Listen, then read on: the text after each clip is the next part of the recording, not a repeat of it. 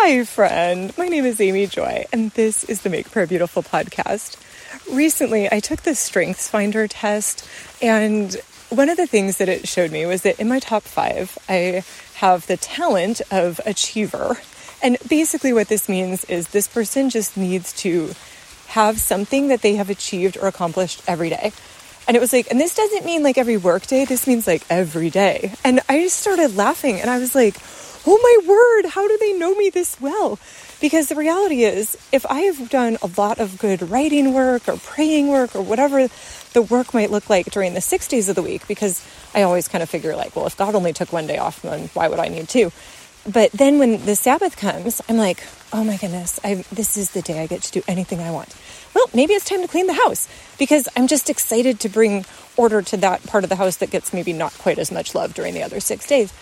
And uh, so there's this part of like, oh, this completely makes sense with who I am.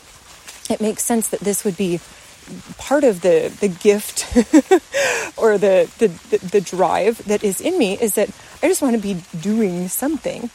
And one of the things that was interesting is either that day or within a day, I was watching a video with a woman who started out her career as a doctor, as she lives in the UK. And then after a while, she was called to be a chaplain for, or in the hospitals. So she became a chaplain. But what she found was that the different doctors started to come to her because they were like, we are also really drowning. I think she maybe even started to be a chaplain right around the time of COVID. So there was a lot of just challenges happening for her and for the medical community in general. And because she was a doctor, she could speak the language that they all also could speak and had a good understanding of the different pressures that they were under. And one of the things that I thought was so beautiful and so pertinent, she said, I can tell when I am starting to go off the burner, meaning I like to be white hot for Jesus. And if I have gone a little too long without being away with him for a while, without needing uh, a break, without getting a break, I can tell that I am not doing as well as I should. And I liked this analogy. And so for her, what that looks like is she needs every six weeks, or approximately maybe she said every hundred people that she sees, then she needs to just not schedule anybody for three days. And she said, I don't always go away for those three days, but I just need three days to kind of regroup, to recenter, to spend time with the Lord, and to feel like, whew, okay, I have, I am again in that place of being white hot for Jesus. And, you know, honestly, I'd never even considered that. I'm in May of 2020, I, no, excuse me, I met Bob in May of 2020. In May of 2022, my healing prayer person said, Oh, the Lord just told me that you need a vacation. And I was kind of like, I hate vacations. Do I have to? Are you sure the Lord said that? Wasn't He talking to somebody else? Wouldn't that be lovely? It could be somebody else. But no. So, what I, but that's, that was two years before I got that memo. And the, uh, the actual vacation was not immediate after that either. So, I say all of that though, because I, there's a part where I'm like, okay, if you're a professional person, maybe that makes sense that you could just get away for three days. But then I was thinking about myself as a young mom, and uh, frankly, I don't know that I even would have had the language of what does it like to be so hot for Jesus, and I can tell I'm going off heat. I don't. I, I could probably think about the times in my young motherhood where I would go to church and cry every Sunday, and I just wouldn't understand why other people weren't as in love with Jesus as I was. But that didn't, you know, that would be maybe six months or a year. That wasn't my entire young mothering career or something. So I don't know. But I think there's a part of saying, I like hearing how other people journey because it is such an encouragement to say, I don't have to keep doing things the way that I'm doing them now. That it could be that for me, having a couple of days off is going to be important. Or it could be that I actually just like the rhythm of my life as it is, that I can go and get away and hike for a couple of hours, maybe once a week if I need it, or a couple times a month. And for me, that's actually enough. But I don't know. That's kind of the fun process is to say, what does it look like, Jesus? And when I, so even as I was saying that, I was reminded of the book Deep Work. I think it's by Cal Newport. that came out a few years ago. And his basic premise was all around us, we're all thinking really shallow thoughts because with all of social media and the electronics and stuff, our attention just gets pulled in so many different directions so quickly. And in order to do really good thinking, then you need to be in a place where you can do deep work. And he defined that in particular ways.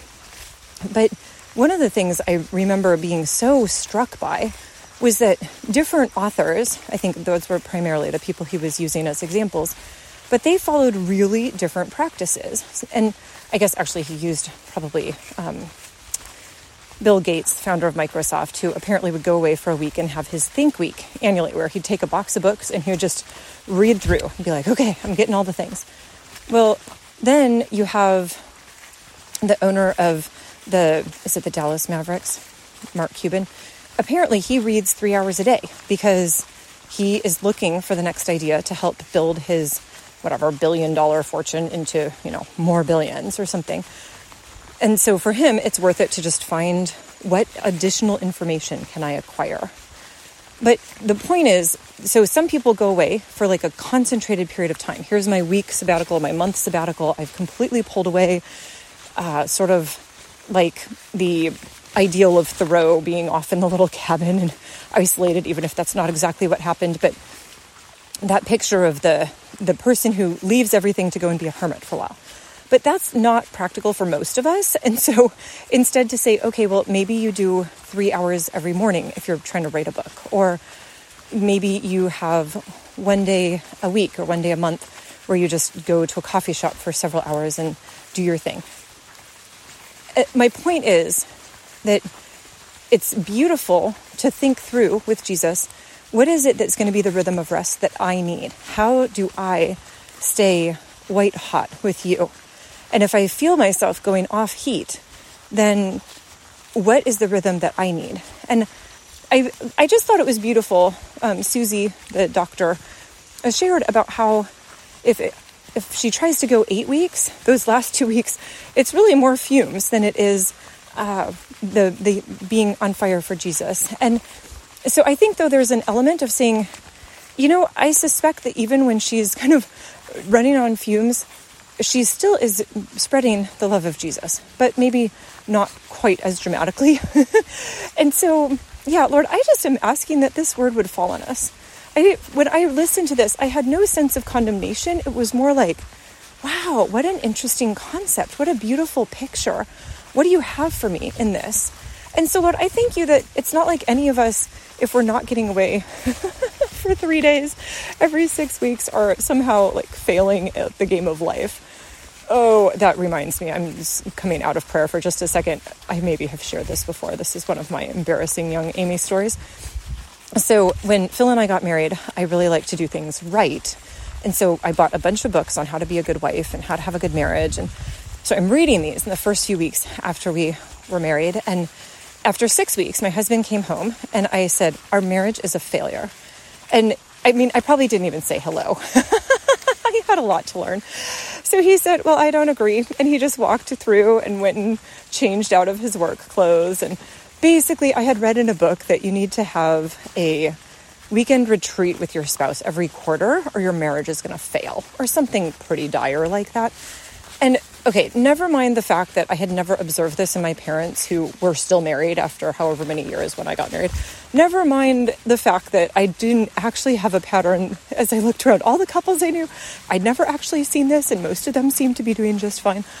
No, the book had said it, therefore the book must be right. And if we didn't already have our next time scheduled, never mind that we were only five weeks post honeymoon, our marriage was a failure. So, okay, Lord, I recognize that words of advice can be taken to an extreme.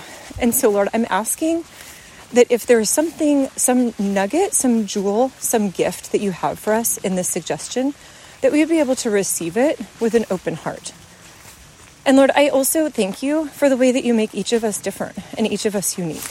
So I do ask that you would give us the ability to rest in you. I thank you, Jesus, that you are our Sabbath rest. We give you praise. Amen.